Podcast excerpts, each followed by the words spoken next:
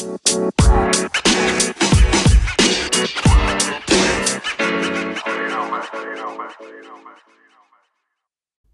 to Let the Money Talk podcast by PhillipCapital India, a podcast that provides the latest analysis of the Indian capital market. In this episode, our research experts will provide the most insightful analysis in the market. Hello friends, this is Joydeep Sen from PhillipCapital Fixed Income Desk. Economic recovery has started after the pandemic. GDP growth rates are high but on a lower base which we call the base effect.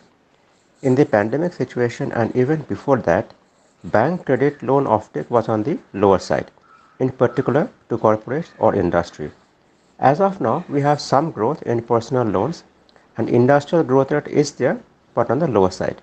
What we expect is over a period of time, bank loans to industry also will take off though gradually. As of now, industry has spare capacity, gradually will reach more capacity utilization and then loans will take off. As and when that happens, we will have more loan offtake from banks and we will also have more of corporate bond issuances. Already, corporates are issuing more of CPs, which is commercial papers, which means the working capital requirement is higher than earlier, which is a positive sign. It shows recovery. And we believe over a period of time, corporate bond issuances will pick up, even though we expect interest rates to move up over the next six months to one year. That is what we are saying is even at the cost of a little higher interest rates, corporates will raise resources as and when business picks up. To know more, please see our report called Running Yield dated 6 December 21. Thank you. Thank you very much for listening. If you enjoyed this podcast, please forward it to others, share it on social media, and leave a review. Follow this channel to hear about other podcasts. This podcast was prepared by PhillipCapital India Private Limited.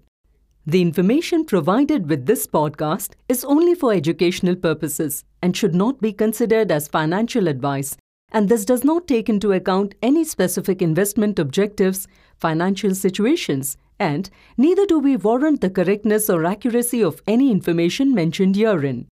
The information and any analysis forecast, projections, expectations, and opinions have been obtained from public sources which PhillipCapital Research believes to be reliable. PhillipCapital, its group entities, and any of its representatives shall not be liable for any loss of any nature whatsoever caused or suffered owing to inaccurate or incomplete information mentioned herein.